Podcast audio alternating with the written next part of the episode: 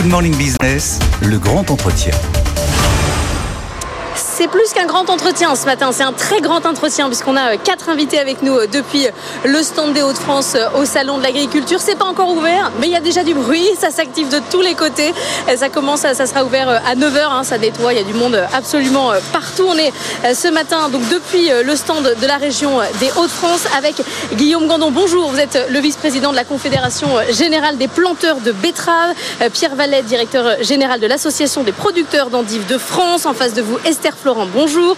Vous êtes chef de marché chez Isagri. C'est une start-up bien connue dans les Hauts-de-France. Et Charles-Etienne Le Renard, directeur général des opérations chez Inter Snack. Inter Snack, la marque ne vous dit rien, c'est normal. Mais ce sont les chips Vico, notamment, et d'autres marques, Monster Munch aussi. Euh, Curly. Je crois, Curly, bien évidemment. Les graines Vico, nature et bon. Alors, nous, on, est, on revendique notre, euh, notre euh, origine agricole et Hauts-de-France, puisque la marque Vico, savez-vous, elle a été créée en dix-neuf cent cinquante-cinq, oui. Donc à Vic-sur-Aisne, par un groupement de, d'agriculteurs qui avait déjà pour vocation de transformer et de valoriser la pomme de terre. Donc euh, soixante-dix ans après, quasiment, euh, on transforme encore la pomme de terre et on est spécialisé, nous, aujourd'hui, sur tout ce qui est chips et produits apéritifs. Vous avez deux usines, une dans les Hauts-de-France, une qui est à Lyon, je crois, autour de Lyon. Alors, oui, une usine à Lyon où on fait tout ce qui est graines, donc euh, sous nos marques Vico, Nature et Bon, donc ça va être des cajous, des pistaches, des amandes. Ouais. Et puis tout ce qui est mélange de fruits aussi, euh, graines, fruits, euh, sous la marque Apérifruits. Dans l'Aisne, donc euh, on a notre usine qui est à Vic-sur-Aisne, ouais. Donc on a trois cent cinquante collaborateurs. D'où la marque Vico, non ? D'où la marque ah, Vico, exactement. Et le nom, en fait, dix-neuf cent cinquante-cinq, c'est Vic, coopérative Vico. D'accord. Et les Hauts-de-France, euh, c'est pas, euh, c'est pas pour rien. Région de la pomme de terre euh, extrêmement puissante. Euh, c'est pour ça que vous êtes là. Exactement. Alors du coup, euh, en France, on produit entre six et sept millions de tonnes de pommes de terre. Et euh, les deux tiers sont fabriqués euh, dans les Hauts-de-France. Donc on, c'est un peu le potato state euh, français. Ouais. Et donc nous, on s'intéresse surtout aux pommes de terre dites industrielles. Donc c'est un million quatre cent mille tonnes de pommes de terre qui vont être transformées dans les industries. Donc on va dire en majorité pour la frite ou pour la chips. D'accord. Et nous, ce sont ces pommes de terre-là qui nous intéressent et sur lesquelles il y a énormément de tensions actuellement puisque la demande est très très très élevée. Alors vous, votre problème, c'est une tension sur la demande. On parlera dans un instant de la betterave et de l'endive, mais juste pour rester sur la pomme de terre, la demande est forte. Donc les prix, euh, j'imagine, ont augmenté. Quelles sont vos relations, vous, avec les agriculteurs? Si on peut passer les hausses de prix, finalement tout va bien. Exactement. Alors nous, j'aurais tendance à dire que c'est un petit peu le, le bilan qu'on en fait. Nous, on est, on est satisfait de, des Galim et de la manière dont on a travaillé avec l'interprofession. Ouais. Donc aujourd'hui, euh, chez Vico, en fait, on, on est organisé avec un groupement. Donc on a un groupement d'agriculteurs, quarante-cinq agriculteurs locaux, avec lesquels on va négocier le prix des pommes de terre pour une année. Donc en fait, chaque année, on a un contrat qui va stipuler le prix et la quantité. Donc ce qui donne toutes les garanties à nos agriculteurs. Et pour vous donner une idée de la valorisation de la pomme de terre, à la récolte deux mille vingt et un, on était à cent vingt-deux euros de la tonne sur une de nos variétés référentes. Aujourd'hui, on est à deux cent deux euros. Ah oui. Donc on a pris soixante-cinq pour cent d'augmentation en trois ans, qu'on a su valoriser tous ensemble collectivement. Donc... Le consommateur suit. Elle a... ah. Alors justement, on a une chance sur, sur notre domaine. Déjà, on est sur des produits plaisir et qui restent abordables, hein, autour ouais. de deux euros. Et surtout, l'interprofession, par la transparence qu'on a pu amener, on a réussi, que ce soit agriculteurs, industriels et distributeurs, à partager cette valeur. Et le consommateur, aujourd'hui, il joue le jeu parce qu'il peut reconnaître euh, le produit, un produit euh, euh, matière première française, transformé en France. Et donc, vous voyez ce, ce petit logo que j'ai sur ma veste, là, c'est le petit logo Pomme de Terre de France qui a été ouais. initié par le, l'interprofession. Et ça veut dire que sur nos sachets, quand vous voyez ce petit logo, vous savez que ce sont des pommes de terre produites en France, donc valorisées correctement auprès de nos producteurs, transformées dans des usines françaises, donc en circuit, on va dire, national, et distribuées sur notre pays. Vous n'avez pas de sujet euh, de hausse des coûts par rapport à la question des pesticides sur la pomme de terre? Il n'y a pas d'interdiction à venir euh, un peu lourde? Alors si, alors, moi je suis moins expert que mes collègues, donc ils seront plus à même d'en parler. Si, si, on a toujours une pression sur certaines molécules qui peuvent, euh, qui peuvent disparaître. On a eu sur les antigerminatifs des gros changements, donc on a dû évoluer sur les molécules qu'on utilise. Aujourd'hui, euh, oui, bah, on, est tout, on est tous un peu dans l'expectative euh, des règles et des, et des évolutions. Alors plus ou moins, parce qu'il y a des branches où, où on sait déjà que ça va être compliqué. On n'est même pas dans l'expectative, on a des, des règles très précises. On commence, euh, on commence avec l'endive, vous l'avez travaillé, je commence avec l'endive. Euh, c'est parti. Vous, vous avez un calendrier très précis avec euh, trois, euh, trois intrants qui vont être, euh, qui vont être interdits. Vous savez que d'ici deux mille vingt-cinq, la production va en prendre un sacré coup. on espère qu'elle ne prendra pas un sacré coup. Euh, on est en train de tout faire pour euh, trouver des alternatives à, à ces solutions qui disparaissent. Mais euh, en effet, on a une réglementation qui veut aller très vite. Et euh, bah, derrière, il y a tout le travail d'expérimentation, de recherche, de développement qui prend plusieurs années. On travaille avec, euh, avec du vivant. Euh, on a beau euh, forcer un petit peu la nature euh, dans notre station d'expérimentation euh, pour multiplier les essais et puis... Euh, euh, faire travailler en serre, euh, éclairer, chauffer, là en ce moment, pour euh, faire des tests et trouver ah, mais des ça, alternatives. Ça prend de l'énergie, ouais. euh, oui. C'est, c'est ah, assez oui. budgétivore. Euh, mais euh, aujourd'hui, on est euh, en incapacité de proposer à nos, à nos endiviers, aux trois cents endiviers français, une, euh, une visibilité sur euh, l'itinéraire technique de l'endive pour euh, deux mille vingt-cinq. Pierre Varlet, je répète, euh, vous qui êtes directeur général de l'Association des producteurs d'endives de France, pour ceux qui ne mangent pas des endives euh, tous les jours, euh, ce qui est mon non. cas, j'ai appris ce matin que c'était le quatrième légume le plus consommé de France. L'hiver, oui. Ce qui est quand même là sur les hausses de prix, euh, parce que vous avez eu le coût de l'énergie, il euh, y a des récoltes qui. Toujours le coût de l'énergie. Parce que les contrats n'ont pas été euh, renégociés. Pas engagés pour trois ans. Encore, ouais. Ça, c'est un gros sujet. Vous avez alerté euh, Bercy sur ces contrats qui ont été négociés au plus haut. On ne peut pas renégocier. On ne peut pas renégocier euh, à ce jour. Euh, on continue à faire le forcing auprès du ministère de l'économie. Euh, il est vrai qu'il euh, y a un tiers des endiviers qui ont renouvelé leur contrat d'énergie euh, en, au deuxième semestre deux mille vingt-deux, donc euh, après euh, le début de la guerre en Ukraine. Euh, on était à quarante euros du mégawattheure, on en est passé à six cent cinquante, même voire plus. Donc on a des endiviers qui ont pris euh, une grosse claque entre, entre guillemets en termes de, de facture énergétique. Et euh, ils sont engagés, ils sont pieds et poings liés avec leurs fournisseurs d'électricité. Euh, s'ils veulent euh, réviser leur contrat, il faut qu'ils payent les fameuses I R A, indemnités de rupture anticipée. Euh, c'est des, des sommes ah, folles cher, ouais. Et euh, en termes de compétitivité, ça nous plombe complètement. Donc on refait un appel euh, à tous les, tous les décideurs politiques. Euh, on a vu que là, les boulangers avaient eu, un gain, de, avaient eu gain de cause euh, il n'y a pas très longtemps, là, avec une taxe en plus en deux mille vingt-quatre euh, qui réaugmente, qui était à zéro virgule zéro cinq euh, centimes du kilowattheure, qui passe à vingt virgule cinq. Euh, donc ça va faire encore un surcoût énergétique de vingt mille euros en moyenne par endiverie et par an. Euh, donc euh, alerte, alerte. Euh, Alors pour, alerte, pour alerte. On, vous voyez que là, sur la pomme de terre, on arrive à passer euh, les hausses de coûts sur les consommateurs, sur l'endive. On n'y arrive pas ? Sur l'endive, euh, on y arrive pour une certaine frange de, de la population, euh, mais il est vrai qu'on a dû euh, augmenter de cinquante pour cent euh, en rayon, et ça a été ah négocié oui. avec, euh, avec la grande distribution qui a très bien compris. En revanche, dans le contexte actuel, euh, l'inflation et puis le pouvoir d'achat, euh, il est vrai qu'on a perdu euh, cinq points de, de consommation. De taux ah clairement, oui. Vous l'avez vu directement, là ouais, c'est ouais, une baisse ouais. de, la, de, de la demande euh, claire. D'où euh, une, l'importance de gagner en compétitivité et de travailler avec le ministère de l'Agriculture et le ministère de l'Économie pour faire baisser nos coûts de production et euh, pouvoir faire baisser les, euh, les prix en rayon, puisque personne n'est gagnant sur, euh, sur, euh, sur ce résultat, quoi. Bon, sur la question euh, de la, de la betterave, euh, Guillaume Gandon, vous êtes le vice-président de la Confédération Générale des planteurs de Betteraves. Ça fait... Euh...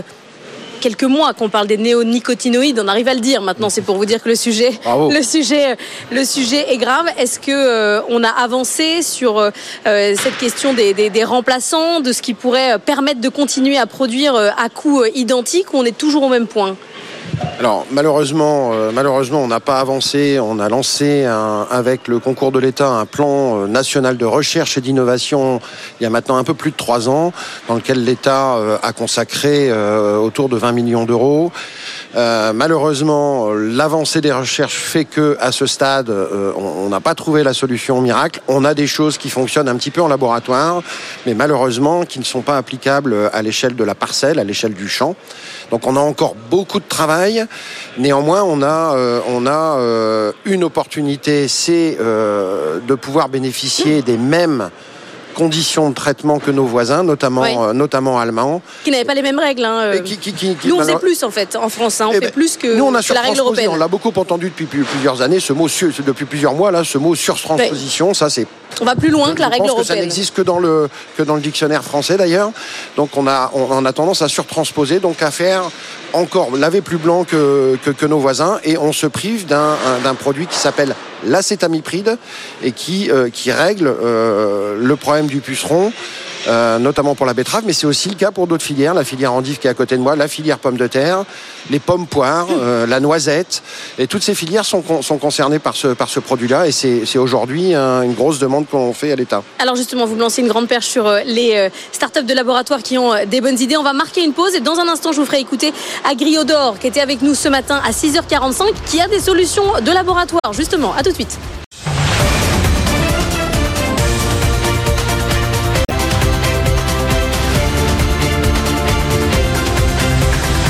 Jusqu'à neuf heures, Good Morning Business.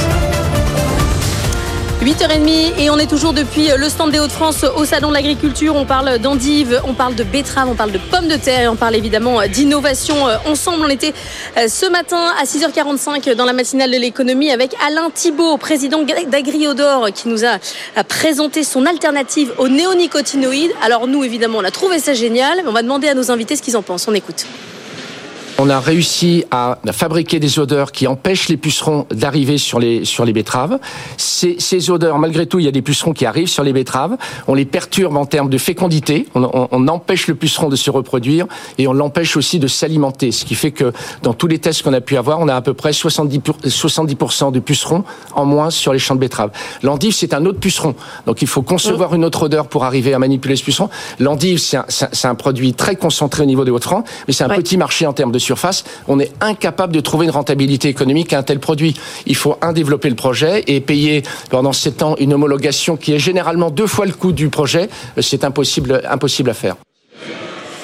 Alors je vous vois sourire sur le plateau. Alors je vous le dis, moi je sors d'une interview comme ça, je me dis c'est bon, on a réglé le problème tous ensemble, mais c'est toujours comme ça, la French Tech c'est le jeu. Il y a une start-up qui nous présente son business, évidemment on trouve que c'est toujours génial. Dans les faits, je vous voyais sourire Pierre Varlet du côté de l'endive, il dit pour l'endive, le marché est trop petit, je ne peux rien faire. J'ai la solution, mais le marché est trop petit. La question qu'il faut se poser, je pense, c'est... Est-ce qu'on est tous d'accord sur le fait que la richesse de l'agriculture française, c'est sa diversité ? Donc oui, en effet, il y a des gros produits, des, des produits lourds, la pomme de terre, la betterave, et il y a le monde des fruits et légumes. Les fruits et légumes, c'est quatre-vingts espèces qui sont euh, produites en France, avec des, des surfaces et euh, des volumes qui sont euh, pas comparables avec euh, les, les grandes cultures.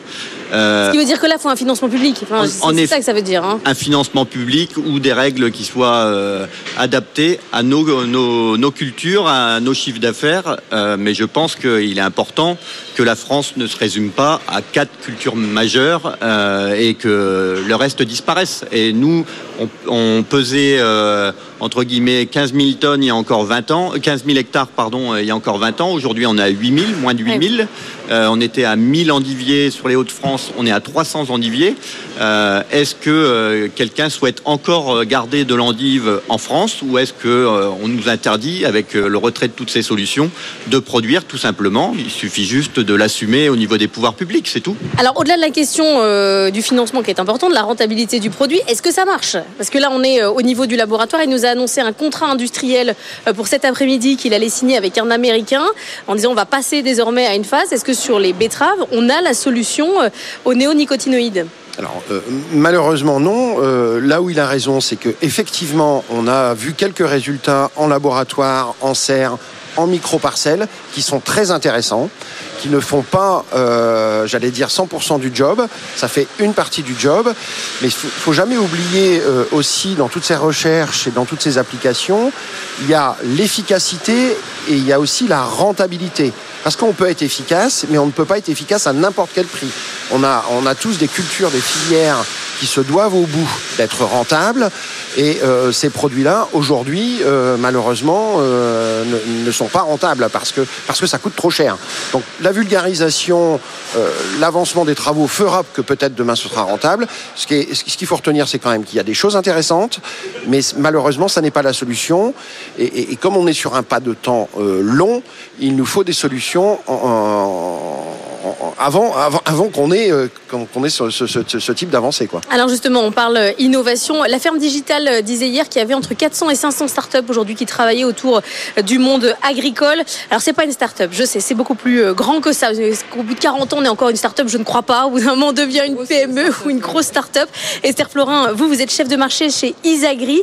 Euh, vous mettez des capteurs météo connectés et des sondes d'irrigation, évidemment pour aider les agriculteurs à mieux prévoir, à mieux mettre en place leurs pesticides dans certains, dans certains cas ou d'autres. Est-ce que c'est facile de travailler avec le monde agricole quand on est justement un acteur à côté? Est-ce qu'on arrive bien à, à vendre ces, ces capteurs et ces, et ces sondes météo? Est-ce que c'est facile? Euh, alors, donc, euh, comme je vous le disais, Isagri, c'est une entreprise qui est présente euh, auprès des agriculteurs depuis plus de quarante ans, puisque c'est une entreprise qui a vu le jour dans les années, euh, début des années quatre-vingts, quatre-vingt-trois. Euh, et donc, euh, c'est facile dans la mesure où c'est depuis quarante ans que l'entreprise a été créée au service euh, des agriculteurs. Donc, euh, Isagri, de manière un peu plus large que euh, les capteurs, euh, stations météo ou sondes d'irrigation, ouais. C'est une entreprise qui euh, développe des logiciels de gestion euh, pour les agriculteurs. Donc, c'est parti d'un projet de logiciel de comptabilité euh, il y a quarante ans pour rendre les agriculteurs euh, autonomes via une solution informatique. Et puis, au fur et à mesure des années, ça s'est développé euh, vers d'autres solutions, donc euh, des logiciels plutôt techniques, logiciels de gestion de parcelles, de gestion de troupeaux, euh, de capteurs météo par exemple, mais également euh, des logiciels plutôt d'un point de vue économique, donc évidemment de la comptabilité, mais également de la facturation, de la paye euh, et d'autres suites euh, de logiciels. Donc dans la mesure où on est capable d'accompagner les agriculteurs à travers toutes leurs tâches, parce que ce sont de véritables chefs d'entreprise qui ont à toucher à plusieurs, plusieurs postes tous les jours, donc euh, la compta, la paye, la facturation, mmh. ainsi que, que leur métier d'être dans les parcelles, eh bien oui, on est facilement en contact des agriculteurs. Donc on est en capacité de leur proposer nos solutions technologiques, comme par exemple les stations météo et les sondes d'irrigation, qui répondent à des enjeux d'actualité, qu'ils soient réglementaires, environnementaux ou bien économiques. Mais justement, vous deviez, il y a quarante ans, vous deviez être tout seul sur le, sur le marché. Aujourd'hui, je pense que dans la ferme digitale, il y en a de la start-up qui travaille sur la météo, sur le logiciel comptable. Il y a une très très forte concurrence. Tout à fait. Alors euh, sur la partie logiciel de gestion de parcelles, donc avec notre solution Geofolia, on est leader du marché, c'est une des premières solutions euh, qui a vu le jour et donc euh, euh, qui est bien installée euh, sur le marché. Après effectivement euh, sur les solutions euh, capteurs connectés qui sont un peu plus récentes, euh, je dirais que ça a commencé à voir le jour en deux mille quinze deux mille seize. Euh, là il y a d'autres jeunes entreprises qui se sont euh, lancées. Euh, je dirais qu'aujourd'hui on se partage le marché avec des solutions qui répondent à des besoins euh, adaptés en fonction euh, des productions et des... Profession quand même, les agriculteurs ultra connectés. Hein. C'est euh, avec un niveau de technologie et de capacité à intégrer les nouvelles technos qui est quand même euh, assez impressionnante. Enfin, on voit pas ça chez les experts comptables. Hein. Par exemple, c'est beaucoup plus compliqué. Mais euh, vous, par exemple, est-ce que les agriculteurs aujourd'hui, quand ils vous voient arriver, ils vous disent euh, qu'est-ce que vous faites avec l'intelligence artificielle? C'est ça quand même votre défi euh, à vous aujourd'hui? Alors oui, c'est une question qu'on a. Je pense que le mot intelligence artificielle, il est encore assez, euh, je dirais, frais. Il peut même euh, faire, euh, faire peur. Hein. On peut parler d'innovation euh, de manière plus large. Après, Isagri, c'est une entreprise qui est connue pour avoir toujours été un petit peu euh, présente sur le domaine de l'innovation. Euh, si on met un petit coup d'œil dans le rétroviseur, euh, quand il y a eu l'arrivée du guidage, on a été présent. Après, il y a eu l'arrivée des smartphones. Donc, il a fallu ramener des logiciels euh, informatiques qui ont été créés il y a quarante ans dans le smartphone pour que les agriculteurs euh, puissent les avoir euh, tout le temps avec eux. Donc, euh, on est sur ces domaines-là. Euh, il y a eu récemment même l'acquisition au sein du groupe Isagri d'une euh, entreprise qui travaille euh, dans euh, l'intelligence artificielle, donc plutôt pour la profession euh, comptable. Donc euh, on travaille en ce sens et euh, on sait que ça va très très vite.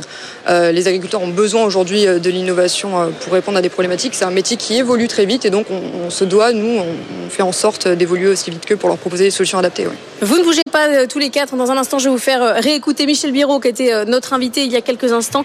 Est-ce que c'est lui qui a inventé euh, les prix planchers? Bah, peut-être bien, c'est ce qu'il nous a raconté tout à l'heure. À tout de suite.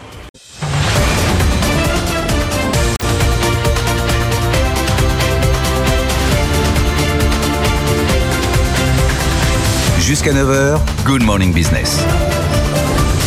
huit heures quarante-deux et on est toujours depuis le stand des Hauts-de-France au Salon de l'Agriculture. On est avec Guillaume Gandon, vice-président de la Confédération Générale des planteurs de Betteraves, Pierre Varlet, directeur général de l'Association des producteurs d'endives de France, Esther Florent, vous êtes chef de marché chez Isagri et Charles-Etienne Le Renard, vous êtes directeur général des opérations d'Inter Snack.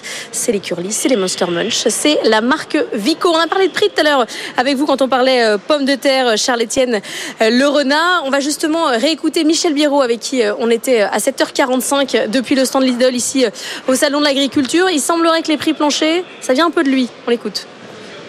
On peut peut-être même, pourquoi pas dire, inscrivons les tripartites que nous faisons depuis huit ans dans la loi. Peut-être que ça fonctionnera. C'est ce qu'on fait pendant les neuf jours au salon. En fait, l'agriculteur nous donne son coût de production, d'accord, et, euh, et derrière, on signe une tripartite euh, à moi et l'industriel où on s'engage à lui payer ce coût de production. Il sort de la discussion, parce que sinon je suis anti-concurrence, hein. Donc il sort de la discussion et moi je continue à discuter le reste, c'est-à-dire entre le prix qu'on a payé à l'agriculteur et mon prix de vente pour partager la valeur entre l'industriel et le distributeur. Charles-Etienne Le Renard, Michel Biero, il disait oui, ok, c'est un peu moi qui ai poussé l'idée, mais ce que je voulais, c'est qu'on discute prix, parce que c'est là où il faut vraiment emmener la conversation, des discussions tripartites dans lesquelles on met l'agriculteur au centre des discussions avec l'industriel. C'est ce que vous faites, vous. Comment ça se passe exactement? Je ne sais pas, vous me dire de nous raconter les secrets des négociations commerciales, mais comment ça se passe chez vous? Alors, nous, ça se passe, on s'appuie beaucoup sur notre interprofession, donc le G I P T, et on a su donner énormément de transparence sur l'évolution des coûts, et ce qui permet aussi donc euh, de justifier les hausses qu'on est, qu'on, qu'on est, qu'on a passées euh, à nos clients distributeurs. Donc moi je crois beaucoup plutôt à la transparence des filières et euh, à ces négociations, parce que le prix plancher euh, quelque part, soit il va être très bas pour garder de la compétitivité, ouais, il servira à rien, soit il risque d'être trop haut et finalement d'handicaper ou de, ou de faire, les agriculteurs vont faire des péréquations par rapport au prix plancher, donc ça me semble assez complexe. Ça va être le prix, hein, quoi, à un moment donné, voilà. Le prix plancher, ça va être le donc prix. Donc nous, nous, on a privilégié la négociation, comme je vous l'expliquais, on a des contrats annuels, donc on ne peut pas non plus changer euh, l'agriculteur qui va planter là en mars-avril et, et qui va récolter à concurrence en septembre. Donc nous, tout est, tout est déjà figé, il connaît son prix, il connaît ses quantités, donc euh, le prix plancher, moi je pense qu'en fait, ça vient se substituer à de mauvaises négociations. Donc euh, idéalement, oui. idéalement, travaillons en filière, donnons de la transparence, expliquons à nos consommateurs pourquoi il faut payer un petit peu plus leurs matières premières. Alors comme vous l'avez dit tout à l'heure, on a réussi à le faire sur les snacks. C'est aussi parce... pour ça que ça se passe bien. Oui, parce qu'on oui. a des produits un peu moins chers, mais je pense que, et Biero, il le disait, je l'écoutais la semaine dernière sur le litre de lait, je pense qu'il n'y a aucun consommateur qui n'est pas prêt à donner quelques centimes de plus pour qu'un agriculteur... il a plusieurs gammes. Hein, ben euh... voilà, qu'un agriculteur gagne quand même plus que quatre cents euros par mois. On est tout... Et donc cette transparence, aussi la, la, les indications sur le packaging et tout ça, il faut le simplifier pour que le consommateur puisse orienter ses choix sur du cycle court. Donc des matières premières françaises et transformées en France. Plus d'informations consommateurs. Simplifié en tout cas. Vous pensez que ça suffit? Parce que le problème du Made in France, de l'origine France garantie, enfin vous voyez dans le textile, ça marche pas. Les gens s'en foutent en fait. Hein. Faut être un consommateur militant pour dire oui, je vais aller acheter du textile Made in France. Mais il n'y a pas de marché en fait. C'est pas l'origine qui pousse à l'achat. Non, mais petit à petit, en fait, je pense que les gens quand même se sont de plus en plus sensibles à avoir des matières, enfin des produits locaux. C'est-à-dire qu'on voit bien, nous, les gens sont fiers, sont fiers que les produits soient fabriqués dans leur région ou à proximité. Donc je pense que si, il y a quand même un levier, mais effectivement, la lisibilité n'est pas toujours simple. Il y a tellement de référents mmh. qu'aujourd'hui, pour le consommateur, pas toujours facile de s'y retrouver. On va aller aux États-Unis dans un instant parce qu'il y a des prix planchers sur une vingtaine de produits. Antonella va nous raconter ça depuis les États-Unis, du côté de la filière de l'endive. Cette question du prix plancher, ça vous a fait quelle réaction? Prix plancher euh, en fruits et légumes, euh, je ne suis pas sûr que ce soit très utile puisque le, le prix de marché se négocie jour après jour en fonction oui. de l'offre et de la demande. Euh, on a le, le climat le prix, qui va prix, jouer quoi, beaucoup sur les cultures, qui va jouer aussi sur le comportement du consommateur. Quand euh, il y a un rayon de soleil, euh, là d'ici un mois, le consommateur va vouloir des fraises. Si euh, il pleut, il va se rabattre sur d'autres produits. Et donc c'est vrai que le, la construction du prix euh, se fait euh, quotidiennement, euh, comme, le, comme ça a été dit, euh, dans un, un échange entre le vendeur et, et son acheteur. Et euh, on construit le prix. Et puis euh, bah, selon les produits aussi, euh, au mois d'octobre, on n'a pas les mêmes, euh, les mêmes rendements qu'au mois de mars. Donc, euh, construction d'un prix plancher euh, pour certains fruits et légumes, ça paraît compliqué à mettre en place. Parce qu'à un moment donné, euh, si le prix est défini, on perd un peu de vue quand même la question de la demande, l'évolution du consommateur, ce qu'il veut, ce qu'il veut plus. On, on perd un peu le, le fil, quoi. C'est ça. Euh, le, le producteur a besoin d'investir aussi. Euh, c'est bien de connaître ses coûts de production, oui. mais il faut aussi euh, se projeter, se dire euh, bah, il faut que je réponde à une réglementation, à une demande de mon client, donc il faut pouvoir investir. Et puis, il euh, y, y a tout un tas de, de paramètres qui rentrent en jeu dans la construction du prix. Euh, donc, euh, oui, attention aux idées qui peuvent paraître euh, bien sur le papier, ne sont pas forcément adaptées à, à toutes les filières. Ouais. Alors, Guillaume Gandon, vous allez pouvoir réagir dans un instant pour la filière betterave. Vous disiez parfois, il y a des bonnes idées qui, en fait, sont des mauvaises idées. On part justement aux États-Unis. Antoine Hollard, vous avez regardé euh, comment ça se passe. Les prix planchers, ça existe là-bas sur vingt produits.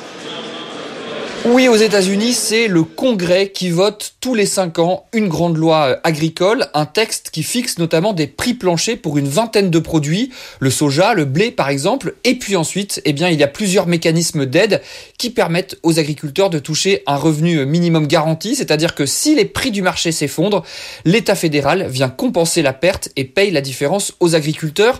Le système est encore plus strict sur les produits laitiers, là il y a un vrai prix minimum, les industriels sont obligés de le respecter. Respecté, il est interdit d'acheter en dessous. Ce prix est même réévalué tous les mois au niveau régional pour mieux tenir compte des disparités entre les exploitations. Alors attention, ce système n'est pas parfait. Les petites exploitations laitières ne s'en sortent pas. Beaucoup ont mis la clé sous la porte ces dernières années. En moyenne, malgré ce système de prix plancher, elles perdent quarante-cinq cents par litre de lait produit. Et c'est d'ailleurs tout le problème avec ces mécanismes. Ils profitent essentiellement aux méga fermes. Selon une étude, dix pour cent des exploitations les plus grandes ont capté à elles seules les deux tiers des aides fédérales agricoles. Guillaume Gandon, ça finit par profiter aux gros alors que l'objectif c'était de protéger les petits. Voilà ce que ça fait aux États-Unis, les prix planchers. Oui, alors comme mes collègues, moi je, je, je suis très interrogatif vis-à-vis de cette, cette notion de, de prix plancher. Euh, il y a effectivement un risque que euh, ça devienne un, un prix plafond. Ah oui. Donc attention, nous on a, on a préféré réfléchir en filière à, à, à une notion d'indicateur qui soit directement liée au coût de production et au coût réel que l'on a sur les exploitations. C'est la négociation dont faisait, euh, dont, dont, dont évoquait la filière pommes de terre. C'est exactement, euh, c'est exactement ce qui se passe.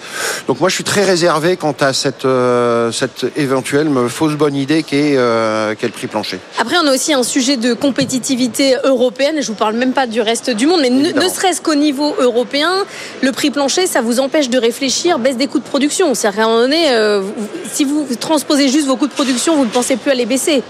Mais, non mais c'est ça, ça, c'est la réalité. On est dans une réalité de, de, de marché qui n'est pas euh, qui n'est pas que française. On est européenne, on est mondiale, et donc on est à, les, à, la, dimen- à la dimension de ces euh, de ces marchés. Donc il faut il faut s'adapter à ça. Donc le, vraiment vraiment avec beaucoup de réserve. On peut en discuter, mais mais vraiment avec beaucoup de réserve. Il faut qu'on parle justement de l'Europe et cette relation des agriculteurs à l'Europe qui lui donne beaucoup. Hein. La P A C évidemment, vous ne trouverez personne pour dire que c'est une mauvaise chose, même si parfois elle est versée avec beaucoup de retard. Mais là, je crois qu'on a avancé un peu sur le sujet. Qu'est-ce qu'il faut faire évoluer ? Est-ce qu'on va, on le disait tout à l'heure, on va plus loin parfois, on transpose, on surtranspose les règles européennes.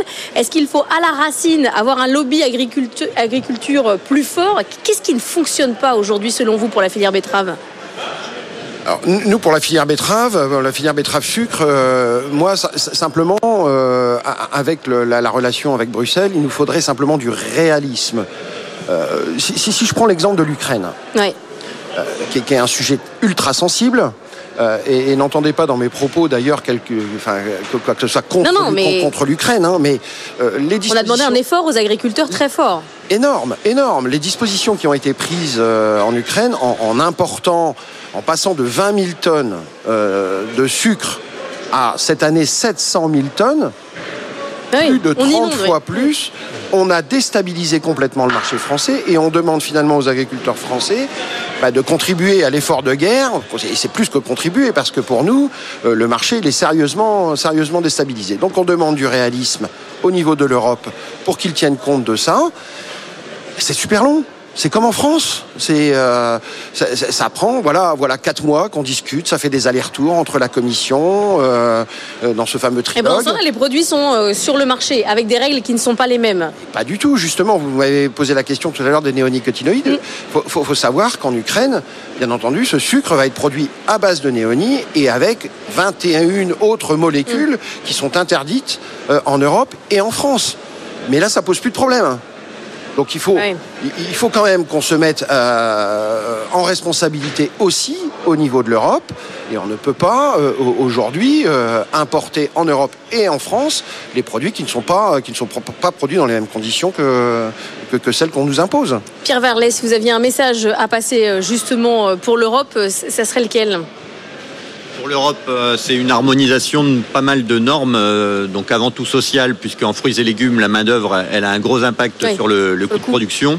Donc quand on est à quatorze euros de l'heure en France et qu'on est à, à six sept euros en Pologne, euh, bah, ça fait quand même une, une distorsion de concurrence qui est, qui est importante sur, sur le prix au final. Et ensuite, euh, bah, y a le, le Green Deal, et on en a parlé tout à l'heure avec les néonicotinoïdes, euh, et euh, la promesse qui nous a été faite au niveau du gouvernement français, pas d'interdiction sans solution. Aujourd'hui, l'Europe, elle veut aller beaucoup trop vite par rapport à la vitesse de, de l'expérimentation et de la recherche. Donc on demande juste du temps, de pouvoir anticiper et donner de la visibilité à nos producteurs. Nous, on a des jeunes endiviers qui voudraient reprendre leur structure. Si on leur dit demain, on ne sait pas si tu pourras encore ah oui. produire, euh, bah, ils émettent des réserves et puis ils changent de produit. Donc, euh... du temps, mais il vous faut une décision très rapidement parce que là, ah, les, les intrants, ils vont être interdits euh, d'ici quelques mois. Oui, oui, là, c'est, c'est la dernière saison mmh. qu'on va utiliser les trois principaux intrants en endive. Donc l'endive, tout petit produit. Au niveau européen, il y a vingt-sept États membres, il y en a trois qui en produisent.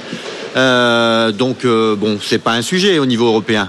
Euh, on est en train de perdre en biodiversité, en diversité de culture. Euh, on perd du patrimoine.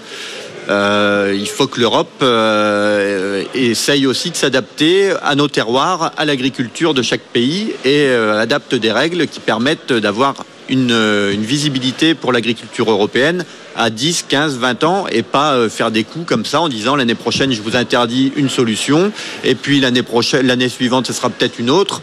Et euh, nous on a, on a des moyens qui sont limités en termes de recherche et de développement. Il faut qu'on puisse consacrer ces moyens et qu'on fasse focus sur une problématique euh, et qu'on, qu'on puisse avancer. Sinon on va droit, droit dans le mur, oui. Charles-Etienne Le Renard, vous aurez le mot de la fin, il nous reste trente secondes. Si vous, vous avez un message pour l'Europe, bah c'est le moment. Bah écoutez, euh, je crois que je suis dans le même esprit. Il faut que surtout ce soit synchronisé, parce que sinon, en fait, on crée des biais. Et je pense que c'est peut-être aussi euh, l'avenir. Il est aussi dans la trajectoire écologique. Donc, il faut aussi qu'on accompagne les nouvelles pratiques agronomiques pour le futur. Et là, qu'on soit proche de nos agriculteurs. Et c'est certainement le moyen de conserver leurs revenus. Aujourd'hui, on a trop de variabilité dans leurs revenus, ce qui, ce qui rend difficile les choses pour se projeter.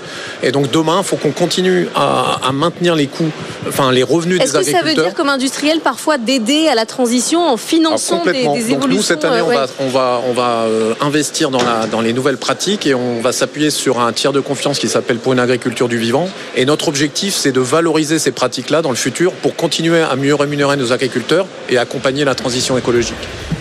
Merci beaucoup à tous les quatre d'avoir été avec nous ce matin depuis le stand des Hauts-de-France au Salon de l'Agriculture.